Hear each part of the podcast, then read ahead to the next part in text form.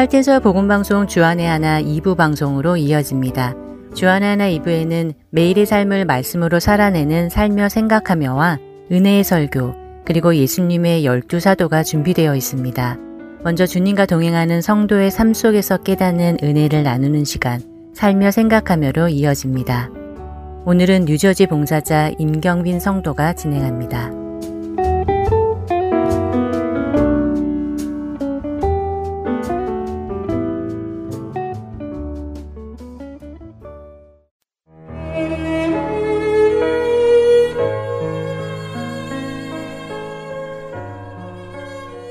엄마, 일어나서 거울 좀 봐봐. 엄마 목이 이상해. 자고 있는 저를 딸이 소리치며 깨웁니다. 왜 그래? 하면서 거울을 보니 목이 불긋불긋하게 두드러기처럼 부어 올라 있더라고요. 음식을 잘못 먹어서 그런가? 생각하면서 집에 있던 두드러기 약을 먹어보았습니다. 그런데 약을 먹었는데도 몇 시간 지나고 나니 가라앉는 것이 아니라 오히려 붉은 두드러기가 온몸에 더 올라오는 것이었습니다. 목은 더 부어오르고 귓속과 겨드랑이는 더 심하게 부어오르기 시작하자 겁이 덜컥 났습니다. 지금 당장 응급실에 가야 하나? 생각하며 급하게 알러지 닥터에게 전화를 했습니다. 의사 선생님께서는 아마도 어제 맞은 코로나 백신의 부작용 같으니 처방해 준 약을 먹으면 가라앉을 거라고 하시면서 그래도 혹시 숨을 못 쉬겠으면 빨리 응급실로 가라고 말씀하셨습니다. 서둘러서 처방해 주신 약을 사서 먹고 두드러기가 잦아들기를 기다리는데 더 심해지는 제 몸을 보면서 마음속에 두려운 생각이 들기 시작했습니다. 어, 이러다 더 심해져서 숨도 못 쉬고 갑자기 죽게 되는 거 아니야? 갑자기 죽으면 어떻게 하지? 아직 할 일도 못한 게 너무 많은데. 우리 딸 시집도 보내야 하는데. 나는 죽으면 하나님 품으로 가겠지만 믿지 않는 내 친구들은 어떻게 하지? 이렇게 잠깐 사이에 제 안의 두려움이 갑자기 밀려와서 별의별 생각이 다 들기 시작하더니 멈춰지지 않고 걱정에 걱정을 하고 있는 것이었습니다. 입으로는 하나님, 저 어떻게 해요? 라고는 하지만 하나님을 부르면서도 걱정하고 있는 제 모습을 보게 되었습니다. 마음속 가득히 밀려드는 근심, 걱정, 두려움으로 쩔쩔매고 있었지요. 그러다가 문득 두려워하는 마음은 하나님이 주시는 것이 아니라는 디모데후서 1장 7절 말씀이 생각났습니다. 아, 내가 지금 기도하지 않고 뭐 하고 있는 거야? 얼른 정신을 차리고 내 안에 밀려든 두려움을 하나님께 말씀드리며 평안 주시기를 기도합니다. 자꾸만 최악을 상상하게 만들면서 두려움을 주는 마귀의 생각을 예수 그리스도의 이름으로 끊어내 봅니다. 내가 죽든지 살든지 걱정하지 말고 하나님께 나아가 내게 있는 두려움을 고백하면서 기도해 봅니다. 성경 공부 시간에 외웠던 말씀과 찬양이 떠올라서 읊조려 보면서 나의 믿음을 지켜달라고 간구합니다. 아무것도 두려워 말라. 주 나의 하나님이 지켜주시네. 놀라지 말라. 겁내지 마라. 주님 나를 지켜주시리. 내 맘이 힘에 겨워 지칠지라도 주님 나를 지켜주시네. 세상의 험한 풍파 몰아칠 때도 주님 나를 지켜주시네. 주님은 나의 산성, 주님은 나의 요새, 주님은 나의 소망, 나의 힘이 되신 여호와.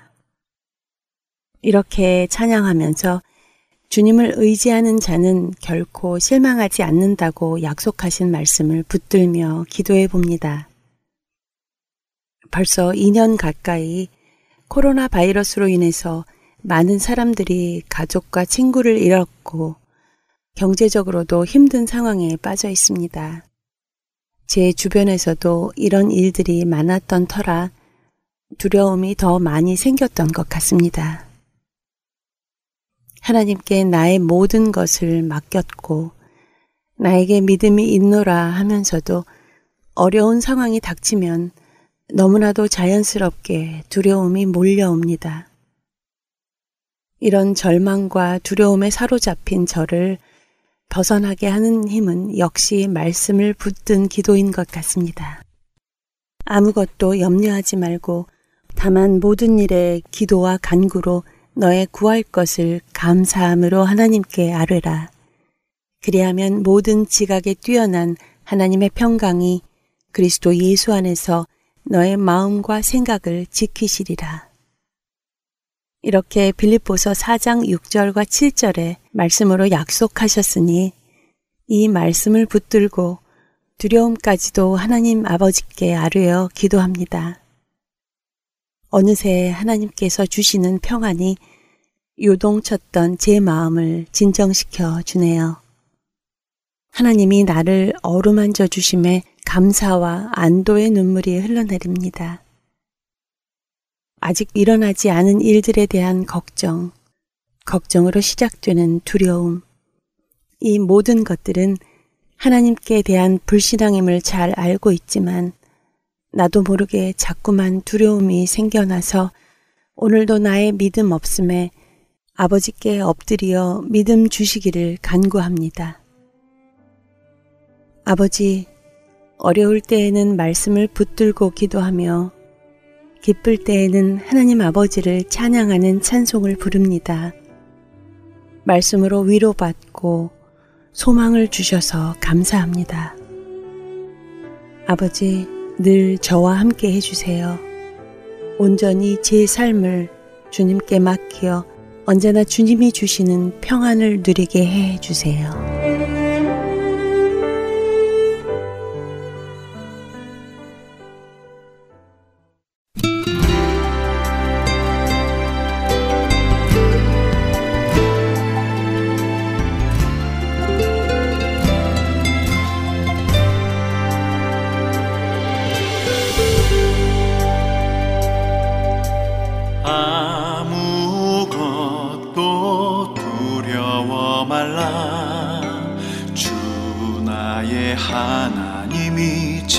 지켜주시네. 놀라지 마라. 겁내지 마라. 주님 나를 지켜주시네. 아무것도 두려워 말라. 주 나의 하나님이 지켜주시네 놀라지 마라. 겁내지 마라. 주님 나를 지켜주시네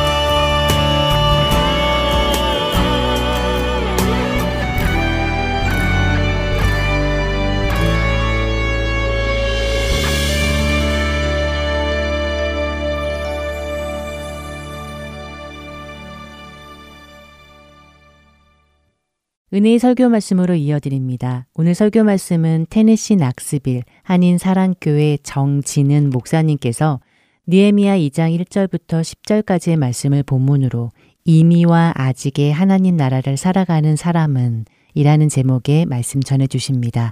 은혜 시간 되시기 바랍니다.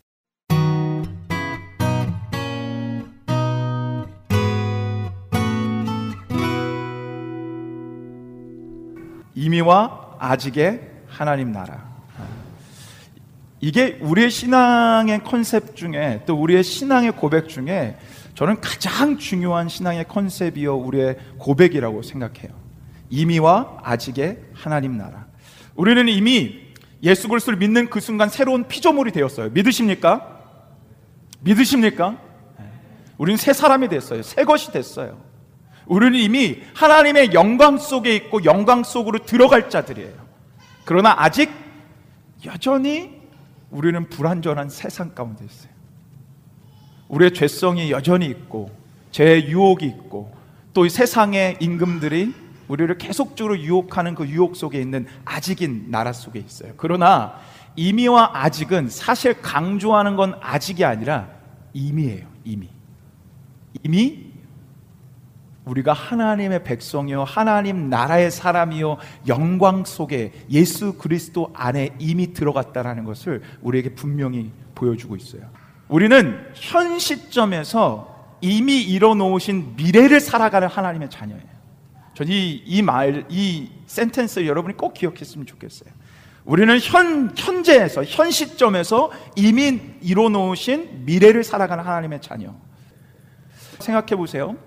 골로새 교회에게 사도 바울이 편지를 썼는데 골로새에 서 있는 그 성도들에게 그냥 현재 골로새에 서 있는 성도들만 바라본 것이 아니라 하나님 나라에 이미 들어가 있는 성도들을 바라보며 말씀에 썼다라는 거예요.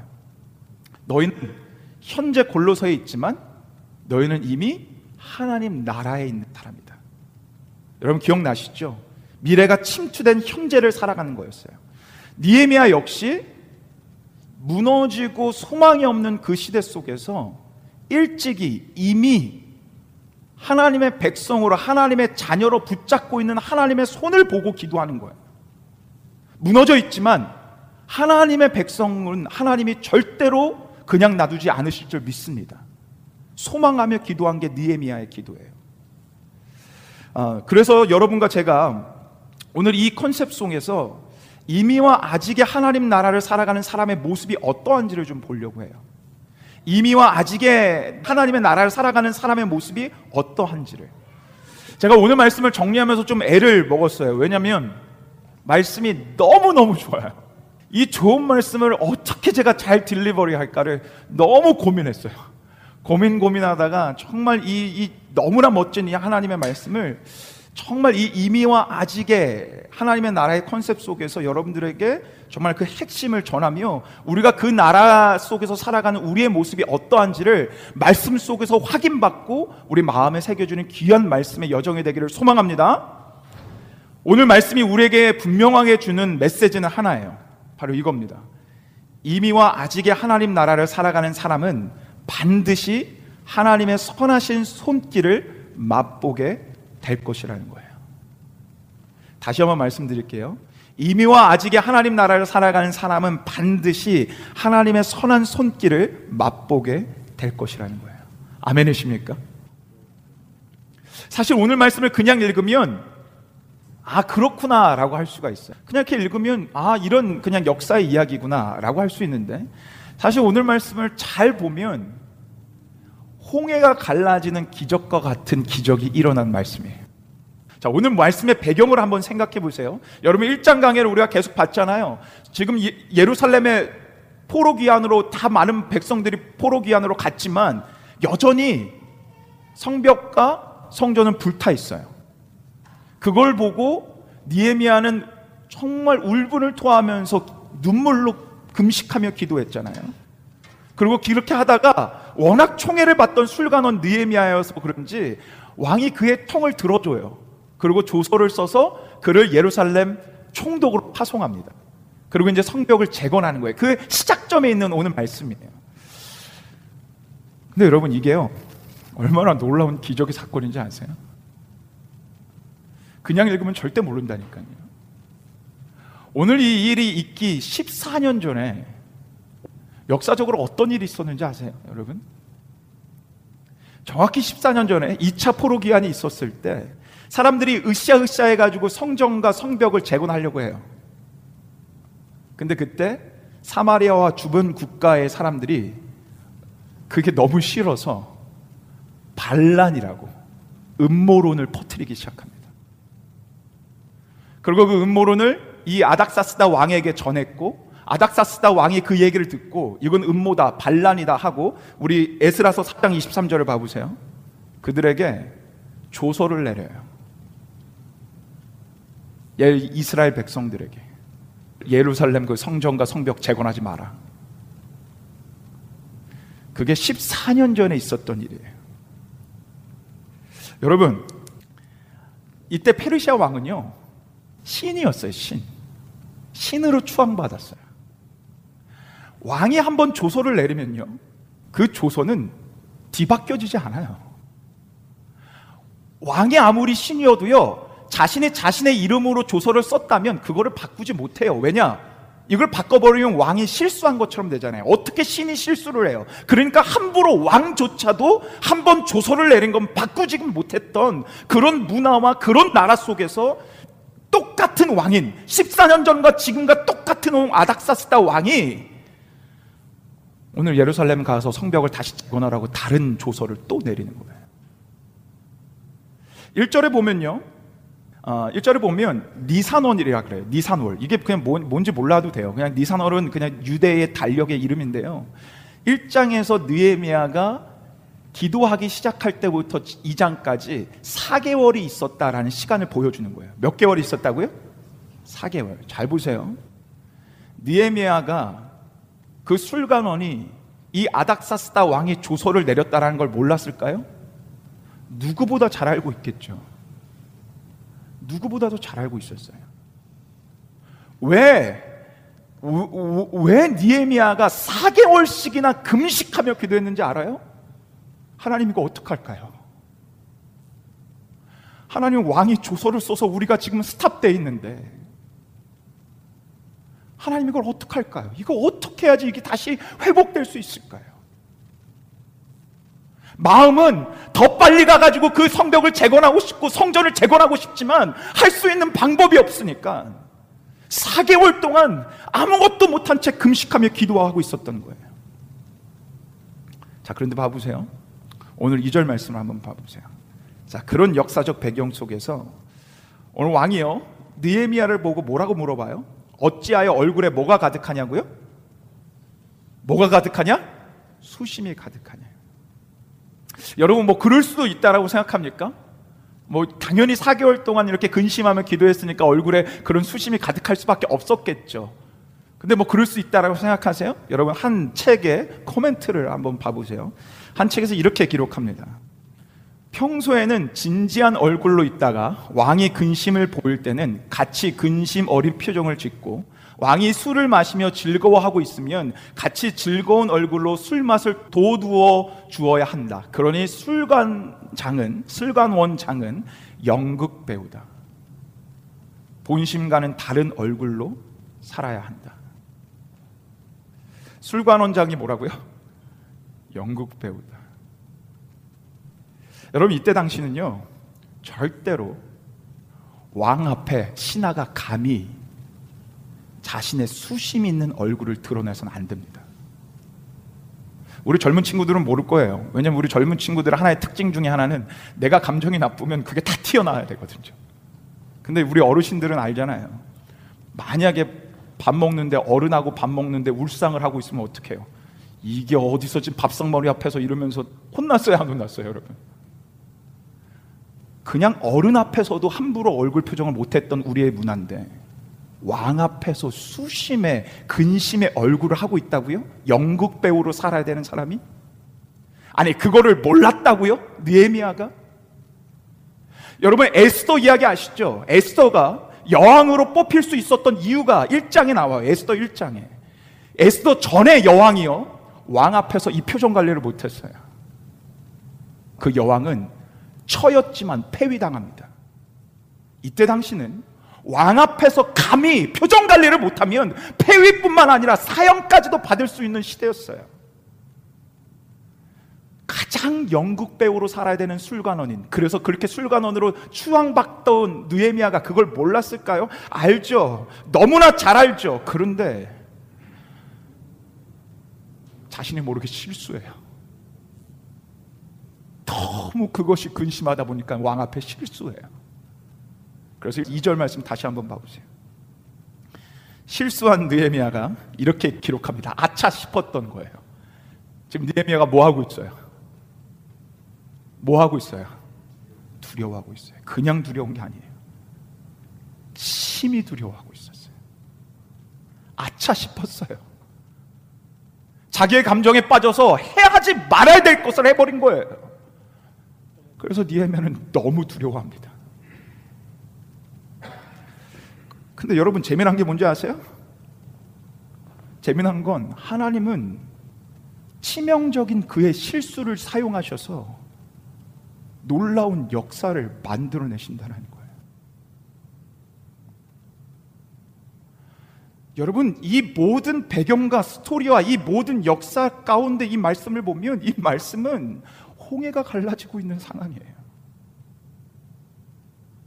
치명적인 그 실수를 하나님은 완전히 바꾸셔서 새로운 놀라운 역사를 창출하세요. 그것을 사용하셔서 왕 앞에 진심을 토론하게 하고요. 그것을 사용하셔서 자신이 내렸던 조서를 번복하고 예루살렘을 다시 한번 재건하라는 조서를 쓰게 됩니다. 8절 말씀 봐보세요. 거기에 더 나아가서요. 성벽을 재건할 수 있는 재료도 줘요. 그리고 더 나아가서 7절 말씀을 보면 주변 국가가 방해하지 못하도록 그전에는 방해했잖아요. 방해하지 못하도록 왕의 이름으로 조서까지 써줍니다. 방해하지 말라고. 근데 더 놀라운 게 뭔지 아세요? 구절 말씀 봐보세요.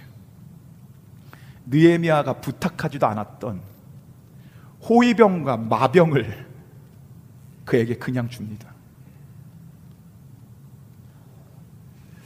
여러분 오늘 이 말씀을 읽으면서 그냥 아 그럴 수도 있다라고 생각하십니까? 이건 기적입니다.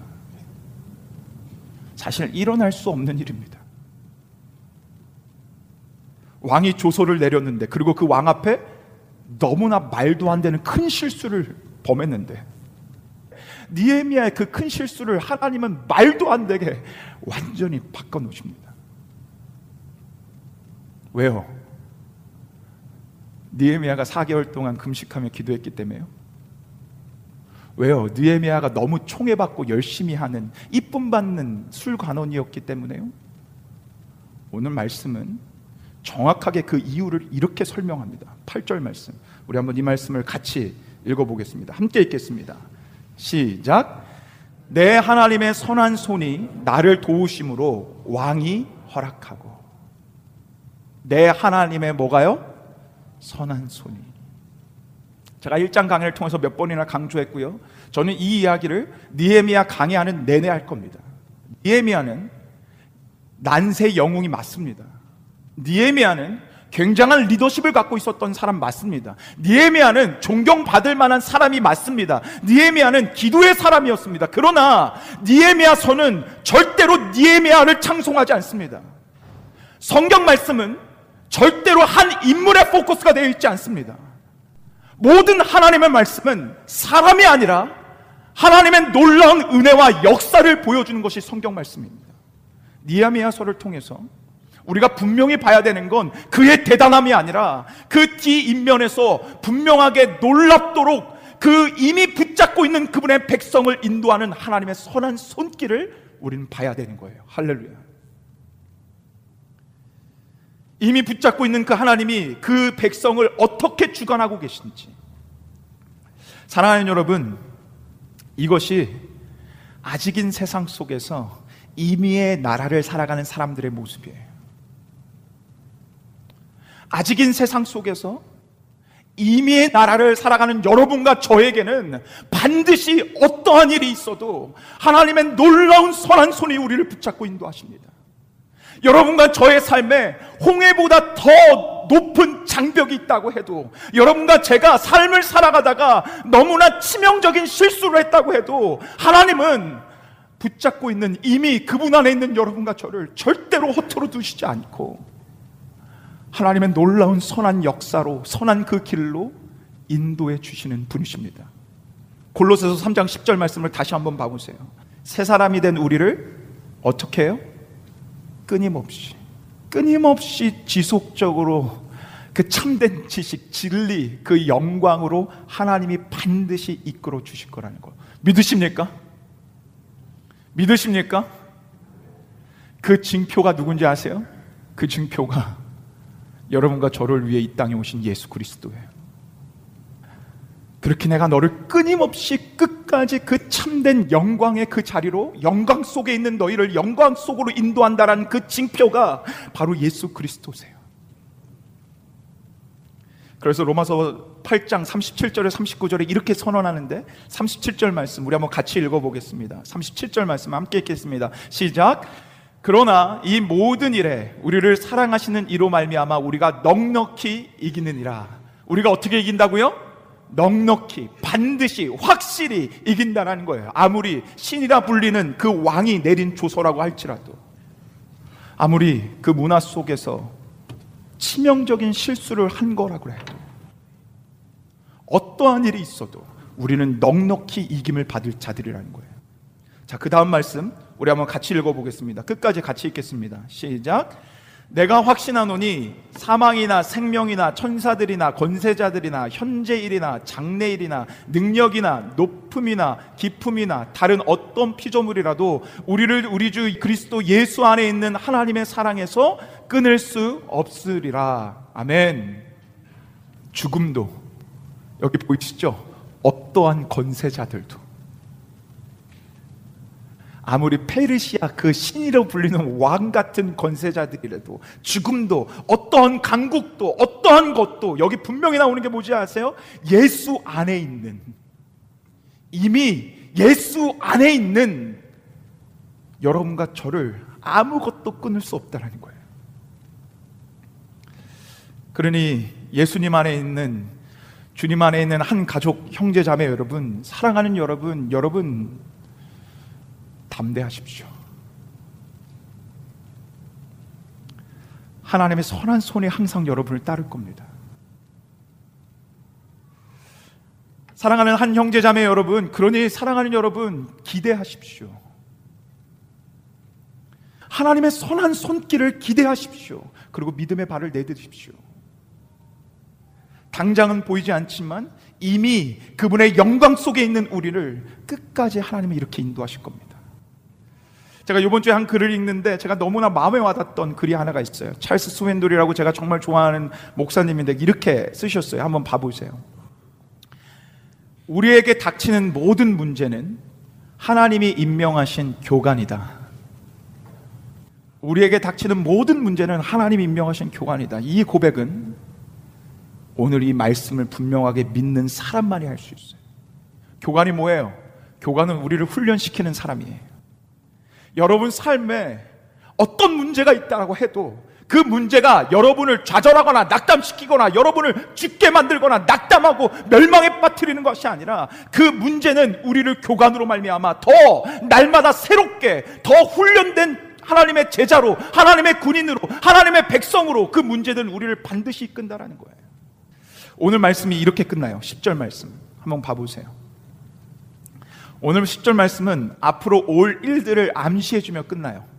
갔더니 호론 사람 산발랏과 종이었던 암몬 사람 도비아가 이스라엘 자손을 흥하게 하려는 사람이 왔다 함을 듣고 심히 뭐예요? 근심합니다. 자, 이들이 누구냐면 14년 전에 음모론을 펼쳤던 바로 그들이에요. 14년 전에 음모론을 펼쳤던 그들이에요. 그리고 이들이 근심하고 두려워하고요. 이제 이들이 다시 또 방해합니다. 사장에 가면 느에미아를 죽이려고까지 합니다. 근데 제가 오늘 말씀을 계속 묵상하고 읽으면서 제 안에 어떤 생각이 들었는지 아세요? 그까짓 건 뭐, 뭐 이들이 있어봐야 뭐, 죽이려고 해봐야 뭐, 수많은 방해를 해봐야 뭐, 어차피 하나님 손에 붙잡혀 있는 그를, 그 백성을 누가 방해할 수 있겠는가?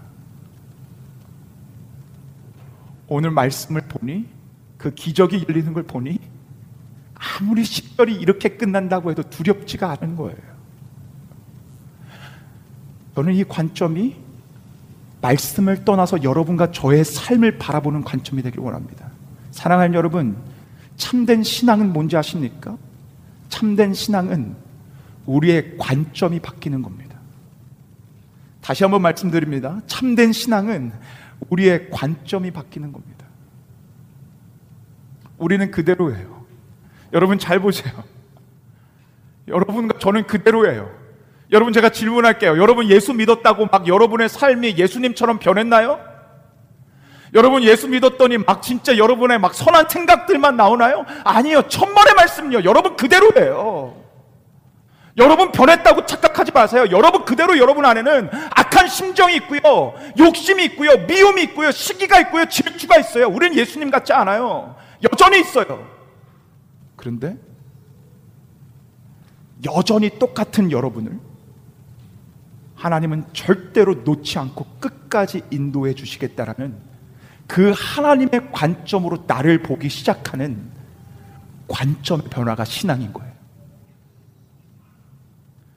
예수 믿는다고 문제가 사라지나요? 천만의 말씀이에요. 우리 어르신들 있지만 물어보세요. 평생 예수님 믿었는데 너무 성실하게 장로로 권사로 섬겼는데 문제가 없었나? 아니요. 똑같이 문제 와요. 그러나 참된 신앙자는 내가 이미 하나님 나라에 속해 있다는 걸 알기에 그 문제를 바라보는 관점이 변하는 게 신앙인 거예요. 두려울 수는 있지만, 겁날 수는 있지만, 다시 한번 마음을 돌리고 그까지 건너, 그까지 건너, 그리고 다시 믿음으로 전진하는 것.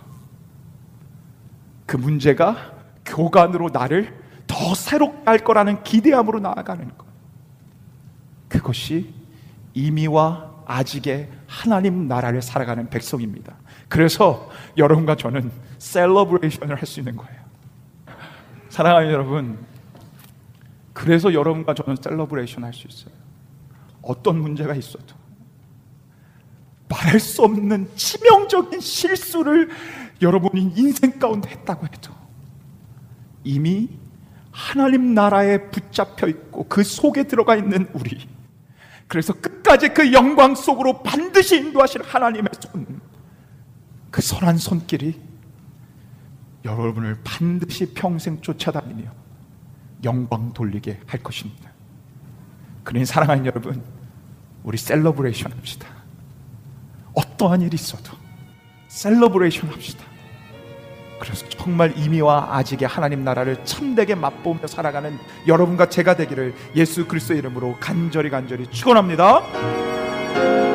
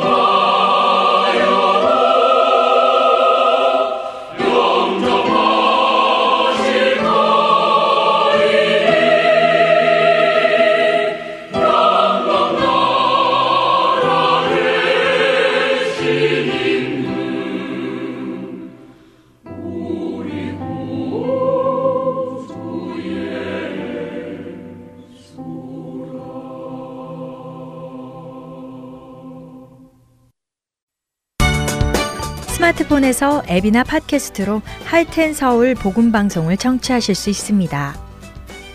아이폰을 쓰시는 분들은 앱스토어에 가셔서 Heart and Soul이라고 입력하신 후 다운받으실 수 있습니다. 안드로이드 폰을 사용하시는 분들은 플레이 스토어에서 같은 방법으로 다운받으시면 되겠습니다. 팟캐스트 사용자들은 검색창에서 Heart and Soul 방송을 검색하신 후 다운받으시면 됩니다. 자녀들을 위한 방송도 따로 구분하여 들으실 수 있도록 되어 있습니다. 팟캐스트에서 할텐 서울 키즈를 검색하시면 자녀들을 위한 방송에 직접 들어가실 수 있습니다. 이제는 CD에서뿐만이 아니라 핸드폰으로 운전하며 또 산책하며 방송을 들으실 수 있습니다. 자세한 문의 사항은 사무실 전화번호 602-866-8999로 해주시면 됩니다.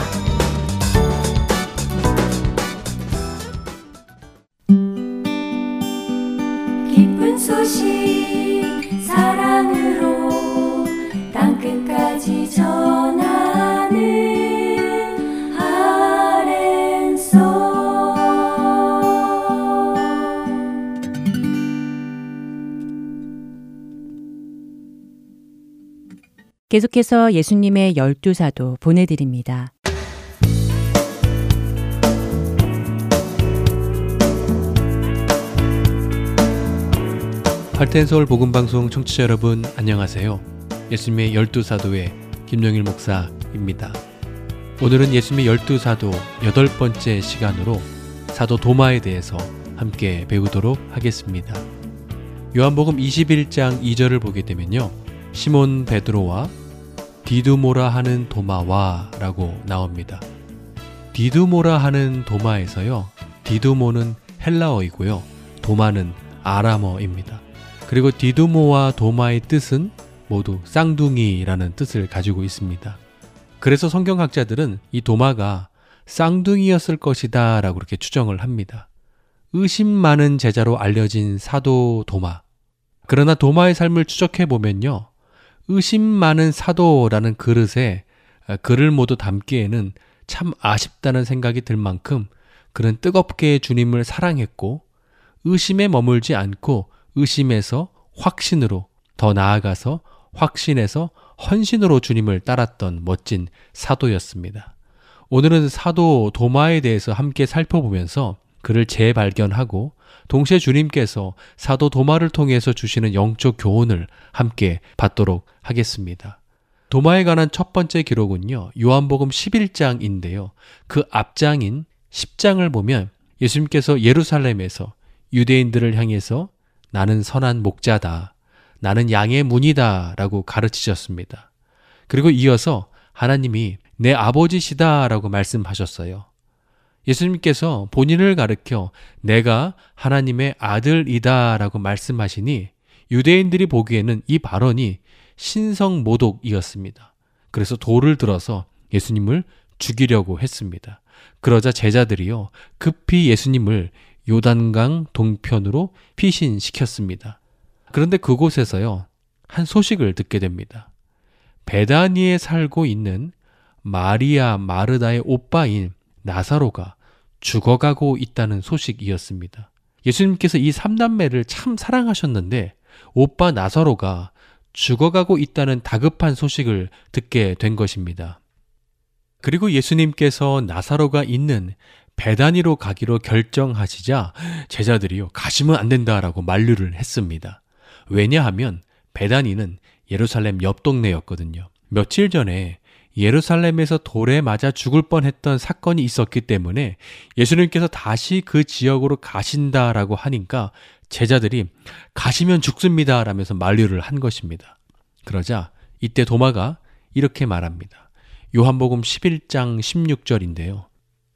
디두모라고도 하는 도마가 다른 제자들에게 말하되 우리도 주와 함께 죽으러 가자 하니라.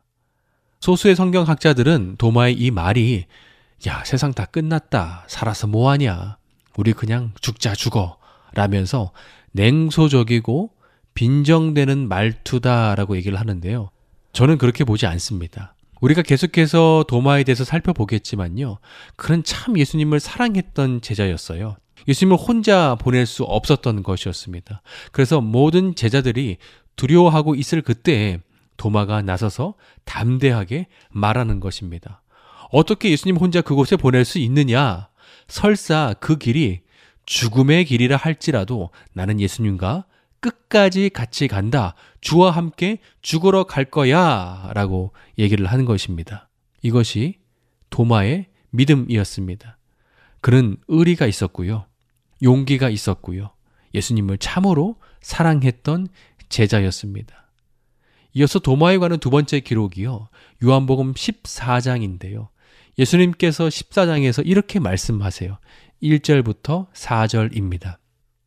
너희는 마음에 근심하지 말라. 하나님을 믿으니 또 나를 믿으라. 내 아버지 집에 거할 곳이 많도다. 그렇지 않으면 너희에게 일렀으리라. 내가 너희를 위하여 거처를 예비하러 가노니 가서 너희를 위하여 거처를 예비하면 내가 다시 와서 너희를 내게로 영접하여 나 있는 곳에 너희도 있게 하리라. 내가 어디로 가는지 그 길을 너희가 아느니라. 예수님께서 내가 너희들을 위하여 거처를 예비하러 갈 거야.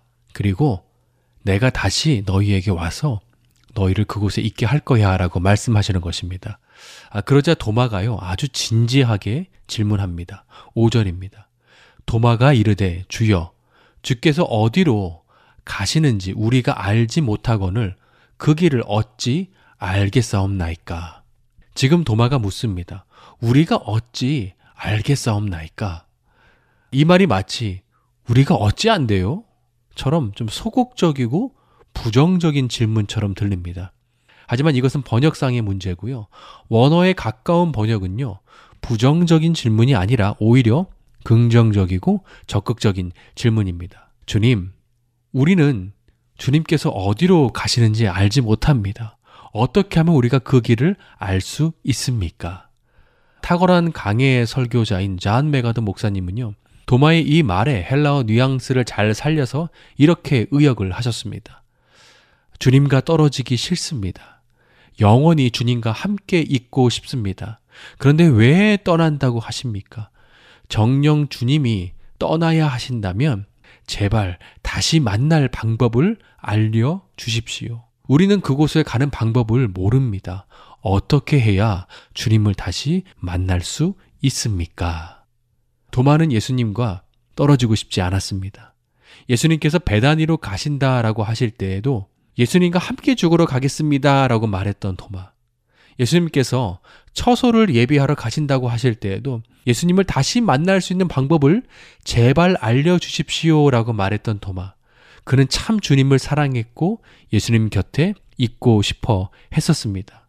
그런데 그렇게 사랑했던 예수님께서 로마 군인들에게 잡히시고 십자가에서 손과 발에 못이 박히시고 옆구리에 창이 찔리셨고 물과 피를 쏟으시면서 죽으셨습니다. 그리고 제자들은요. 예수님을 잡아간 그 로마 군인들이 두려워서 한 집에 모여서 문을 잠그고 숨어 있었습니다. 아, 그런데 그때요. 부활의 예수님이 나타나셨습니다. 요한복음 20장 19절입니다. 이날 곧 안식 후 첫날 저녁 때에 제자들이 유대인들을 두려워하여 모인 곳의 문들을 닫았더니 예수께서 오사 가운데 서서 이르시되 너희에게 평강이 있을지어다. 문이 잠겨진 집에 부활의 예수님께서 나타나신 것입니다. 그런데 제자들이요, 두려움 가운데 있다 보니까 지금 자신들의 눈앞에 나타나신 분이 예수님인지 아니면 자신들을 잡으러 온 로마 군인들 혹은 유대인들인지 헷갈리는 거예요. 그러자 예수님께서 이렇게 해주십니다. 20절입니다. 이 말씀을 하시고 손과 옆구리를 보이시니 제자들이 주를 보고 기뻐하더라. 제자들이요, 요구하지도 않았는데 예수님께서 먼저 제자들에게 손에 못자국과 옆구리에 창자국을 보여주셨습니다. 이것은요, 일종의 이제 군대에서 암구호와 같은 것입니다. 저는 철원 GOP에서 군 생활을 했었는데요. 그곳은 비무장 지대와 북한을 바라보고 있는 철책선이기 때문에 야간 경계 작전에 투입될 때 항상 다섯 가지를 챙겨야 했습니다. 총, 그리고 실탄이 들어있는 세 개의 탄창, 그리고 수류탄 두 발, 그리고 야간 투시경, 그리고 마지막이 바로 암구호입니다. 매일마다 상급 부대에서 새로운 암구호가 이제 하급 부대에 전달되면요. 군인들은 이제 작전 경계에 투입되기 전에 이 암구호를 숙지해야 합니다. 예를 들어서 그날의 암구호가 이제 토끼 가방이면요. 토끼 가방, 토끼 가방 하면서 계속 읊조리면서 다니는 것입니다. 그리고 경계 작전 중에 혹시 낯선 곳에서 인기척이 나면 총을 겨누고 즉시 이렇게 얘기합니다. 손들어 움직이면 쏜다. 토끼. 그러면 어떤 대답을 들어야 하죠? 가방이라고 들어야 합니다. 그런데 만약에 상대방이 머뭇거리거나 필통이라고 하면 총을 쏘는 것입니다. 암구호는요. 상대가 적인지 아군인지 확인하는 피아 식별입니다. 제자들이요. 요청하지도 않았는데 예수님께서 친히 손의 못자국과 옆구리의 창자국을 보여주신 것은요. 예수님께서 제자들에게 확인시켜 주시는 것입니다. 얘들아, 두려워하지 마. 나 로마 군인 아니야. 나 부활의 예수야. 나 너희의 스승이야. 그런데 아쉽게도요, 이때 도마가 없었습니다. 요한복음 20장 24절에서 25절입니다. 열두 제자 중에 하나로서 디두모라 불리는 도마는 예수께서 오셨을 때에 함께 있지 아니한지라. 다른 제자들이 그에게 이르되 우리가 주를 보았노라 하니 도마가 이르되 내가 그의 손에 못자국을 보며 내 손가락을 그 못자국에 넣으며 내 손을 그 옆구리에 넣어 보지 않고는 믿지 아니하겠노라 하니라. 열 명의 제자들이요 흥분하면서 야 우리가 부활의 예수님 만났어. 그분 손에 못자국과 옆구리 창자국 우리가 다 확인했어. 진짜 예수님 맞아! 라면서 도마한테 얘기하니까 도마가 내가 그의 손에 못자국을 보고 내 손가락으로 그 못자국에 넣고 내 손을 또 옆구리에 넣어보지 않고는 나 믿지 못하겠어. 라면서 단호하게 얘기했습니다. 그리고 시간이 여드레가 지났습니다. 26절, 27절입니다. 여드레를 지나서 제자들이 다시 집 안에 있을 때 도마도 함께 있고 문들이 닫혔는데 예수께서 오사 가운데 서서 이르시되 너희에게 평강이 있을지어다 하시고 도마에게 이르시되 내 손가락을 이리 내밀어 내 손을 보고 네 손을 내밀어 내 옆구리에 넣어보라. 그리하여 믿음 없는 자가 되지 말고 믿는 자가 되라. 여들의 뒤에 도마를 포함해서 11명의 제자들이 함께 집안에 있을 때 부활의 예수님께서 나타나셨습니다. 그리고 도마에게 이렇게 말씀하셨어요. 네 손가락을 이리 내밀어 내 손을 보고 네 손을 내밀어서 내 옆구리에 넣어 봐라. 그리하여 믿음 없는 자가 되지 말고 도마야 믿는 자가 돼야 돼. 라고 말씀하시는 거예요. 사랑하는 예수님. 보고 싶었던 그 예수님이 도마의 눈앞에 나타나신 것입니다. 예수님께서 돌에 맞아 죽을 수도 있는 그 배단 위로 가신다고 하실 때 저도 예수님과 함께 죽으러 가겠습니다. 라고 말했던 도마. 예수님께서 처소를 예비하러 가신다고 하실 때 어떻게 해야 예수님께서 가신 그 길 저도 따라가서 주님 다시 만날 수 있습니까? 라고 말했던 도마. 그는 예수님을 참 뜨겁게 사랑했던 그런 제자였습니다. 그런데 십자가에서 너무나 처참하게 죽으신 그 예수님께서 다시 살아나셔서 도마의 눈앞에 나타나신 것입니다. 도마의 눈에 눈물이 왈칵 쏟아질 만큼 그의 눈이 얼마나 붉어졌을까요? 그의 가슴이 얼마나 고동쳤을까요? 그리고 그가 드디어 이렇게 고백합니다. 28절입니다. 도마가 대답하여 이르되 나의 주님이시요 나의 하나님이시니이다. 이것은 요한복음의 클라이막스이기도 합니다. 요한복음의 주제는요. 예수님은 하나님이시다라는 것입니다. 그래서 요한은 의도적으로 이 주제에 맞추어서 요한복음을 기록할 때마다 일곱 가지 I am과 일곱 가지 이적을 기록합니다. 일곱 가지 I am은요. 나는 생명의 떡이다. 나는 세상의 빛이다. 나는 양의 문이다. 나는 선한 목자다. 나는 부활이요 생명이다. 나는 길이요 진리요 생명이다. 나는 참 포도나무다입니다. 그리고 일곱 가지 이적은요. 물을 포도주로 바꾸시고 왕의 신하의 아들을 고치시고 38년 된 병자를 고치시고 5천 명을 먹이시고 물 위를 걸으시고 장님으로 태어난 자를 고치시고 죽은 나사로를 살리시는 것입니다. 그리고 요한은 마치 오케스트라가 심포니를 연주하며 클라이막스를 향해 질주하는 것처럼 그런 요한복음의 마지막에서 요한복음의 주제인 예수님은 하나님이시다를 선명하게 그리고 웅장하게 보여주기 위해서 도마의 고백을 넣는 것입니다. 도마가 대답하여 이르되 나의 주님이시요 나의 하나님이시니이다. 도마의 삶을 통해서요 우리가 배울 수 있는 두 가지 영적 원리가 있습니다. 첫 번째로 의심에서 확신으로 우리가 가기 위해서는요. 우리는 질문을 해야 한다라는 것입니다. 하나님의 말씀을 들으면서 그대로 믿어지는 것은 은혜입니다. 그러나 하나님의 말씀을 들으면서 그리고 성경을 읽으면서 의심이 드는 것이 이상한 것도 아닙니다. 어쩌면 우리는 성경을 읽을수록 그리고 진지하게 읽을수록 말씀에 대한 의문이 생길 수 있습니다. 그럼 의문이 들 때 우리가 어떻게 하는가? 의심을 간직한 채 계속 의심의 자리에 머물러 있는 것이 아니라 그 의심에 답을 구하기 위해서 우리가 질문을 하는 것입니다. 도마가 마음에 의문이 생겼습니다. 그리고 바로 질문합니다. 주님, 우리가 그 길을 어떻게 알 수 있습니까? 그리고 주님은 그에게 친절한 답을 주세요. 그리고 이 질문에 대한 답은 너무나 유명한 말씀이 되었습니다. 바로 도마의 질문 때문이죠. 요한복음 14장 6절입니다. 예수께서 이르시되 내가 곧 길이요 진리요 생명이니 나로 말미암지 않고는 아버지께로 올 자가 없느니라.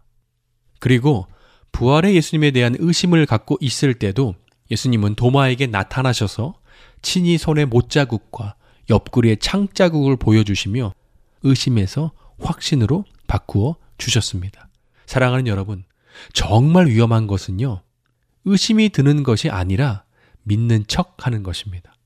의심이 생김에도 불구하고 믿는 척 하는 것. 다들 믿는 것 같으니까 나도 믿는 척 하는 것. 확신도 없는데 확신 있는 척 하며 가짜 신앙생활 하는 것이 정말 위험한 것입니다. 믿습니다, 믿습니다. 이렇게 소리 질러서 믿음이 생기면 얼마나 좋겠습니까?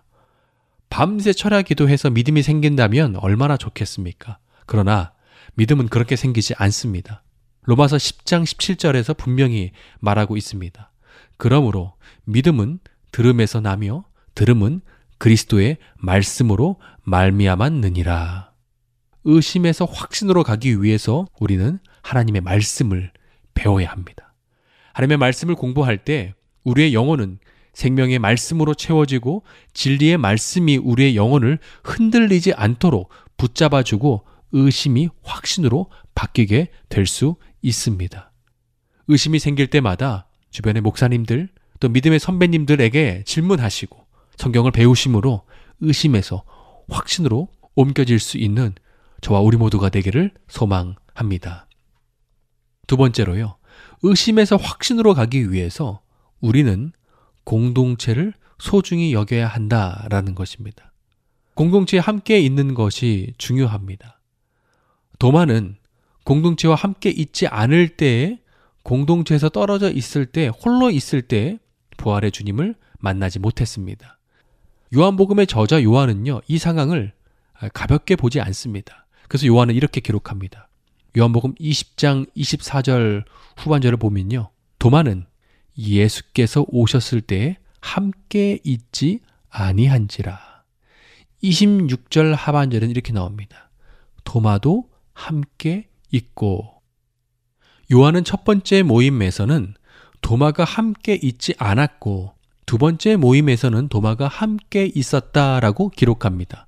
그리고 도마는 함께 모여 있을 때 그곳에서 부활의 예수님을 만납니다.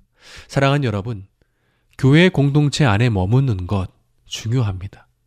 세상에서 지치고 힘들었던 형제 자매들이 교회 공동체 안에서 함께 모여서 하나님께 예배드리고 하나님의 말씀을 듣고 은혜를 받고 또 서로 서로를 격려하고 서로 사랑하고 서로 위로하는 공동체 안에서 우리는 점점 의심에서 확신으로 바뀌어 갈 수 있습니다. 그래서 공동체 모임을요, 결코 가볍게 여기지 않았으면 좋겠습니다.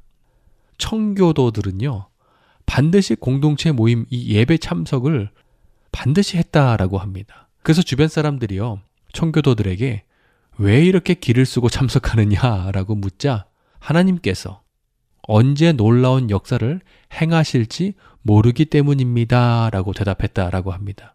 저는 예배를 드릴 때마다 예배 참석하지 못하신 분들의 빈자리를 볼 때면 이런 생각이 들곤 합니다.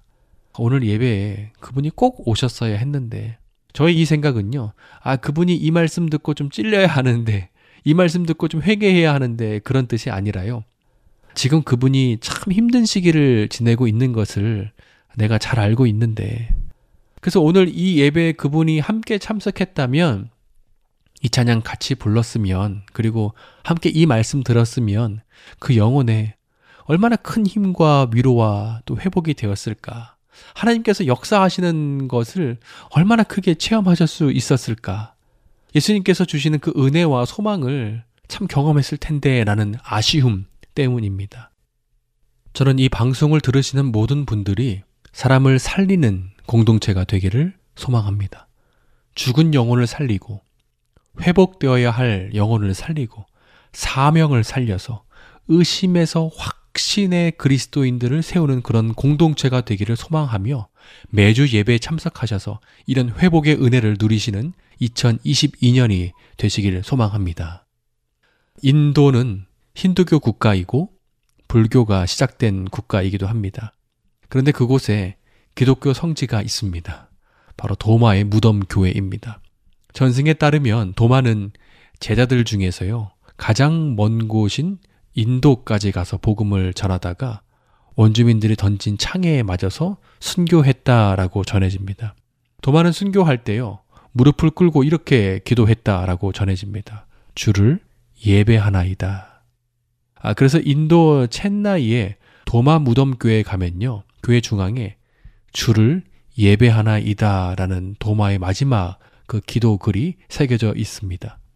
나는 부활의 예수님을 봐야 믿겠어 라고 얘기했던 도마가 마지막에는 눈에 보이지 않지만 영의 눈을 들어서 그 주님을 바라보며 나는 주님을 예배합니다 라고 예배드리며 순교했던 그의 마지막 순간이 참 아름답습니다. 언제나 어디서나 심지어 순교의 현장에서 주님을 바라보며 느끼며 예배드렸던 제자 바로 도마입니다.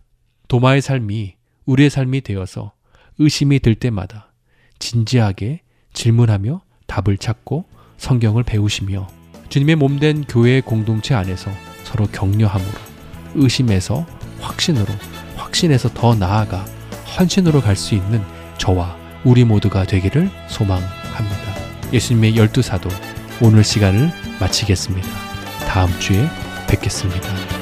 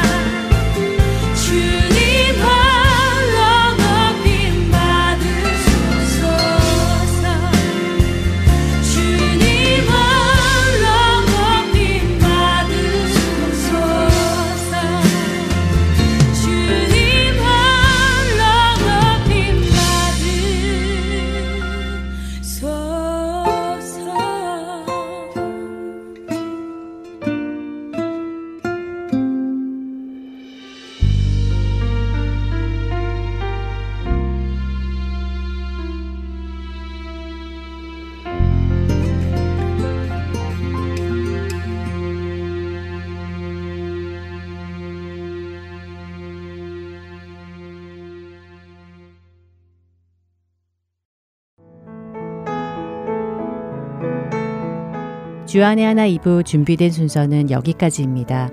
계속해서 주안의 하나 3부로 이어집니다. 주님의 말씀을 더 알아가는 시간 되시기 소망합니다. 저는 다음 시간에 뵙겠습니다. 안녕히 계세요.